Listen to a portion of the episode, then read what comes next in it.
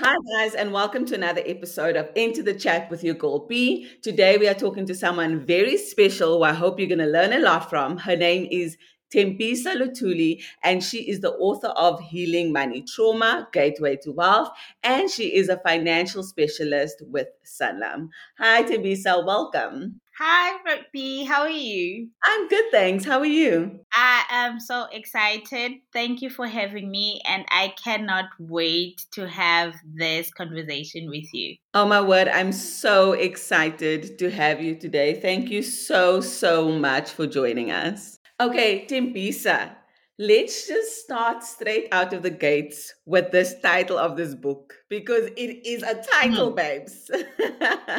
Healing money trauma. Like what? Okay, let's let's take it back. What does money trauma mean?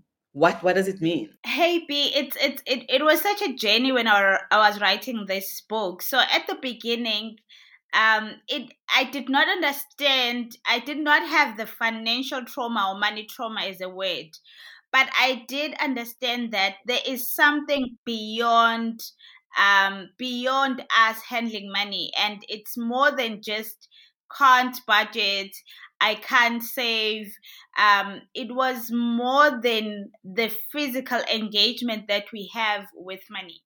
And as i did my research on why sometimes even when we have the knowledge uh, i as a specialist i would have the knowledge i know i have to save i know i i have to invest but i'm still not doing it because whenever i have money something tells me that either i should buy an expensive bag or i should buy an expensive uh, shoe although i still do have more bags and shoes so when i did my research i then realized that our senses um, always give us triggers or give us warnings uh, in terms of how we'll relate with money.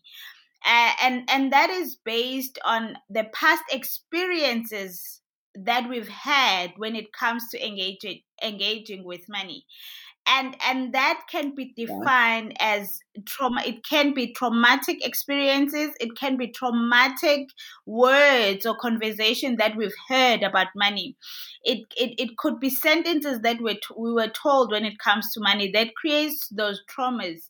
And as we grow and we get to a point we are able to engage with money those triggers come out in our financial behavior Wow, that is so incredibly interesting. I've never actually heard someone speak about money in that way before. I really, really love that. So, you were saying that people can be triggered by money. So, mm. it's funny because I know what my financial traumas are now that you've said it. Like, I, I know very well what they are. But Mm. I don't know unless it happens what my financial triggers are. So, mm. how would you sort of figure out, you know, what is a financial trigger? Is it um, maybe not being able to pay your bills this month? Is it someone saying something about um, I should be investing and I'm not investing enough, so I'm triggered? Like, what? How would you be financially tri- or triggered, basically? Okay. So so with financial triggers, they can come in in a different ways, you know, in a lot of ways as well. It can come through other people spending their money. Uh, because you have been okay. so wounded or you've got a certain trauma, um, when somebody else spending their money in a way that you feel or you think is wrong, it gets to you as a trigger. When somebody is spending their money on expensive cars, but because you uh, you have a trauma that um, eh, buying expensive thing is a waste of money, you get triggered. Um, events can trigger you. You being broke, maybe just for the period of time, triggers you maybe to a point where you really suffered and you were in poverty. You know, triggers so can come in a different, you know, in different formats. Even a financial advisor, when they're trying to tell you what to do in order to sort your finances can be a trigger and and and that could be based on the experience that you've had with previous financial advisor or a family member might have experienced so we can experience many triggers um, along the way. That is so incredibly interesting because one, I know now I understand that people are triggered by certain things that I do with my money, right? And I can see how I'm triggered by people spending their money in a different way than I would. That makes so much sense now. Oh my goodness, you've blown my mind. Okay. So, talking about those triggers. So, one of my things that people are triggered by is the fact that I travel a lot, right? They always sort of like coming mm. to me sideways about why do you travel so much? Da, da, da, da. And I'm like, because I love it. So mm. for me, I wouldn't buy a designer bag. I would rather go on a trip, right? So that I guess is what my rich life for all intensive purposes would look like to me. My rich life would mm. be I travel, I work at leisure, I take extended breaks, I build a team to work for me. You know, that sort of thing is how I imagine my rich life to be. You know, what does a rich life actually look like? What is it supposed to look like? Like, it, you know, is it supposed to be different for all of us? Is it supposed to be the same? Is one of it bad? Is one of it good? Like, how do you explain someone's rich life? Rich life. Eh, that's yes. very interesting, B, because I want to share the fact that we actually get to understand how we interpret rich life or wealth through our senses. Our senses actually tells us that when you smell something, there is something that tells you, oh, okay, you've made it when you touch a certain thing, sometimes you feel like, oh, I am rich. When you hear a certain sound, for me, uh, there is a, a, certain bed that uh, when it when when it makes a noise, there is a sense of calm that I've made it. That is because there is a sense of trauma that I've heard. For me to to be rich was to live in um, uh, forestry places and there's that bed. And and that means for me i've made it. And for you traveling is probably um, your sense of feeling just being away from your normal space. And that means rich for you. So to answer your question rich life or being wealthy is individualized. It's subjective to each person right? Uh, there is no cut in a stone definition of if you are rich, you're supposed to have a car first, a house, and and earn so much. You get to define your rich life as a person. But because we are the society that is has been so financially uh, traumatized, we, we, we are wounded we have sort of yes. set a standard for everyone. So when B is actually traveling, trying to experience her rich life, we judge her because we think being rich is having a hundred and fifty thousand bag, is having a one million car, which is not true. Got you. Oh my word. I absolutely love that. That is insane okay, okay, you are just like, I just want to bottle you up and like take you home with me. This is so freaking interesting. Okay, so now that we sort of know that, okay, everyone's rich life is defined by maybe your experience, right? Mm. So that's how that's how you tailor your rich life to yourself. Mm. How does that then? How do I take what my rich life is and drive the way that I engage with my credit and manage my credit. Like how can how can any person do that so say if if it's not me if it's someone who maybe wants a 10 million rand house or let's say 2 million rand house that's maybe a little bit more you know maybe mm. a hmm. 2 million rand house you know a 500000 rand car but they still you know that's how they env- envision their rich life how would you how would we engage and manage our credit with our different like outlooks on our rich life? Yes that's a very good question and and and again it goes back to uh, the society standards that have been created and the trauma that we uh, we we have. Most of us have been told standardize debt is bad. So de- debt or credit have been categorized as as one of the bad things, and we have not been told the good side of debt in in such a way that actually, when I Thembisa envision my rich life to having a stable home for my family, to having to having a car that we can travel in I basically cannot afford to buy that in cash. And in actual fact, there are credit facilities that I can access and manage well to be able to move to the level that I want to reach.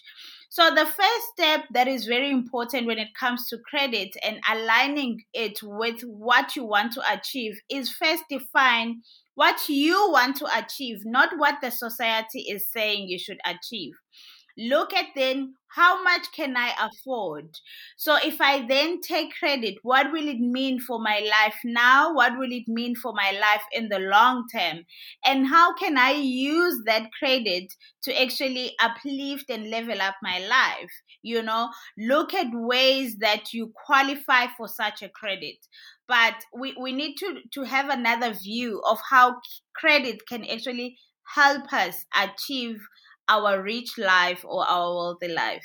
Yes that that is so interesting because like uh, uh, it, you are completely right when you say it's it's all sort of traumas that we grew up with or, or, certain ways that we grew up. Like in my mind my dad always said to me don't have debt. Even though he would still make debt but he was telling me don't debt do you know what I mean? So it's like it's a Hmm. little bit of like a two, you know, it- it's sort of like love hate ironic, like so. It's a love hate relationship. correct. So now it's like, okay, so I mustn't make debt at all. Like debt scares me, but it's like I need to buy a car, and Yeah. I I'm a female. I you know I'm alone. I can't buy a, cheap car. I have to buy a more Yeah. expensive car. But then I'm like, Hmm. I can't buy that cash. And then you know my brain is so like I'm like, so what do I do? I'm scared to buy a house because that's a massive debt. And then then I really am in debt, and then I'm in debt next what twenty years, whatever. And you know, um, how, yeah. So so how does someone navigate those feelings? Is it like is it speaking to someone like you? Is it getting um, a, a a wellness coach? Is it getting a credit solutions coach? Is it finding a psychologist? Like, is it all of the above? How do we deal with our our traumas, money traumas? Okay. The biggest the biggest step I do mention this in the book as well that the biggest step um, in in healing your financial traumas and the first important step is acknowledging that you've got a trauma right? Um, acknowledging that you are aware that there is a problem and and the, the following step whichever they are and in in whichever sequence become easier because once you acknowledge that i've got a problem um, i'm scared of debt but i actually need a date the next step would be um, what exactly is my trauma? What exactly is my problem? And where does it stem from? And if you can't figure that out yourself then we we, we, we say go see a professional and a professional a professional could be somebody who is a financial planner specializing in coaching like i do who understand the emotional and human side of money um, but also you might need additional Yeah. help from people who understand how debt work so the debt counselors people who work with credit specialists who will tell you and put you at ease on how actually debt work and how it can help you level up your life so at the end, it's all about being aware, acknowledging you've got a problem, then finding professional help. I mean, that is just so beautifully put because I think that we as a society, and I don't know why we do it, but I think we shy away from our money issues. Like, as soon as we know that we're in debt, it's almost like we put our head in the sand and we're like, no, we're not going to talk about, we're not going to look at the problem. Whereas, like, even if you do something as simple as acknowledge that there's an Mm. issue, then you can take steps, no matter how slow those steps are, because it's it's not like a oh my life is over, you know, Over. like that's like maybe Yes, like there is a way that you can work through that and then get to a place where you've not just worked through it, where you can actually, you know, access credit and like, you know, live your best life and your richest life and not, you know, be scared of debt and, you know, live fully, I think. Um, Mm. so I really like that. What would you say? And I think maybe you've answered this question already, but what would you say is the difference between people who manage to build um, using their credit access and those that spiral into debt? Like, what is the difference between those people? Is it a generational thing? Is it the thing where they've acknowledged and they're working through it? what's what's the difference because i feel like we can all be the people who manage our our credit well but why are why are there certain people who are spiraling Okay, B. Uh, it's a combination of a few things, right? Some, some, some of the factors can avail themselves more than others, or can then show themselves more than others.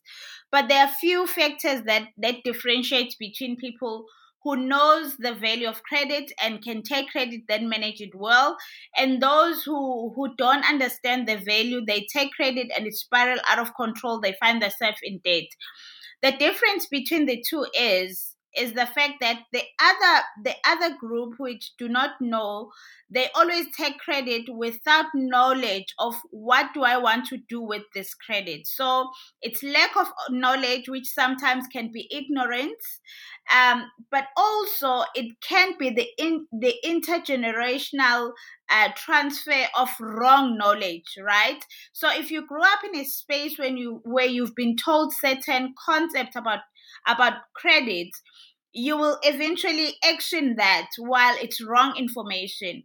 Then there is a borderline between um, not being able to manage oneself. So if you don't have discipline if you don't have the right habits, it can differentiate you between a person who take credit for the right reason and they are able to maintain their repayments in time it, correctly and, Mhm. and and meet their obligation while you on the other side might take credit and when things go wrong you you, you you neglect your obligations then find yourself not able to maintain them. Got you. That makes absolute complete sense. And is there a way sorry i mean it's just so interesting i just want to touch on it. Is there a way for those people to change or is it like it's just your personality and you you can't you know like okay Is it something you can so work on? So there is nothing, there is no problem that has no solution. That that's my belief, right? And there is no action that can never be changed. If you if you commit into change any behavior that you don't like, you have the power to change that. So at first you'll need help, yes, uh, to be guided through on what to do, but you can always change. So, whoever has a problem with financial behavior, they can't manage their finances, there's always a solution. The, the main thing is commitment from your side. Got you. I completely agree. You did mention that there were people who were sort of at a crossroads, um, or not at a crossroads, at a, a certain junction where it was generational and it was sort of, um, you know, learned behavior, or I, I can't remember exactly what you said. I think so. Um, so for those people, because I would fall into that category, right? Um, so asking for myself. Um, how does generational influence play into uh, play into that role and how can you break it because i think i'm at a point where i'm trying not to repeat family money patterns but never realized before that there was an issue with the money patterns. But Mm, now as I'm like, you know, earning more money or you know becoming more of an adult i suppose whatever that means um you know and dealing with money more i realized that maybe um there were money patterns i don't want to repeat and i want to be better. How does someone break um those patterns because i mean it's my whole life and now i you know want to change it in my 30s you know that's not Okay. easy i That, that's a very good question, B, because um, for every generation we've got a responsibility to to impact what we want to see in the next generation. So definitely we can break any generational pattern that we do not like to see but you cannot break something that you do not know and haven't recognized and haven't evaluated its impact in your life and if you want to continue with it or leave it behind so I'll make an example. Most of our families, they've never talked about money, right? So you need to sit down and say, mm-hmm. money conversation has never been happening in my family. Was that a good thing? Uh, did do I like that? How did it affect my life? You know, I'm at a position where I can't even have a conversation about money with my friend. Is that what I want to see with my kids, with my family? If the answer is no you start changing that immediately. You start having conversation about money with your father with your family with your sisters. You change the whole thing. Do exactly the opposite of what you do not like. If the family pattern was we don't save in this household. We see as we go evaluate that pattern and say, was this a good pattern? Um, did it bring positive change? If it's no, then you start doing the opposite. Okay, you say, I B will continue, will not continue with this person. That means I will start saving. I will do my grocery list if it wasn't something that was done. So we all have the power to change uh, what we want to see in the next generation and leave all the patterns that were not beneficial to us. Correct. So you're basically creating a new money mindset is what yes. is what you're saying for yourself. Yes. That's amazing. Oh, I love that. Oh my word. Thank you so much, Thembisa. I mean, I think there's so many questions I want I want to ask you. Um, but I think you've you've really given us some like really great things to think about um mm. you know and I, I just i just want you to leave us with maybe just so now we've created this new money mindset right how can that help us to gain wealth like whether it be you know whatever it is like how does the new mindset help us gain wealth. Now it's like, okay, cool, we're gonna get ourselves out of the debt, you know, or whatever it is, or or just change our patterns so that we can be wealthy. How how does that how is that the like what's the first step? What are we doing different now that we have a new money mindset? Okay, B, that's very interesting. So with the new mindset, I think it's very important to acknowledge that when you've got a new mindset about money, you acknowledge that you are not um, you are not in competition with anyone, but in competition with yourself. You acknowledge the fact that there is no big money, there is no small money. All money is valuable. So saving will not start when you earn a certain salary. Saving and investing will start as you start working with whatever that you have. It could be a 10 rand a day, it could be a thousand a month. It's still valuable. New money mindset means um, we, we, we have this conversation and we learn from each other we learn different ways because there is no one way of creating wealth, right? We also learn that there is no one size fits all. Um, wealth is subjective to us, um, and that means you need to define your own wealth. So, what does money means to you? What does wealth mean to you? Then you are able to achieve it. Got you. That's yo. That is mind blowing. That is really mind blowing. Thembisa, thank you so, so, so much for coming on the show. I really, really appreciate having you here. You've given me so much food for thought. I'm sure everyone that's listening probably just wants more because I want more. Um, so you have to come on the show again, please. I would love to have you. Um, thank you so much. but yes, just thank you so much for sharing. Oh, I really, really, really love this conversation. Thank you so much, Thembisa. It is my pleasure, B. Thank you. Yay! Um, wait, let me just do an outro quickly, Thembisa. Let me just do an outro. um, guys, just like like Thembisa was saying, you know, let's start shaking things up and start gaining our new money mindsets and just do better with our cash. And I just want to thank Thembisa one more time for being here and entering the chat with us. We are now going to exit the chat. Thank you so much for watching, and I'll see you soon. Peace.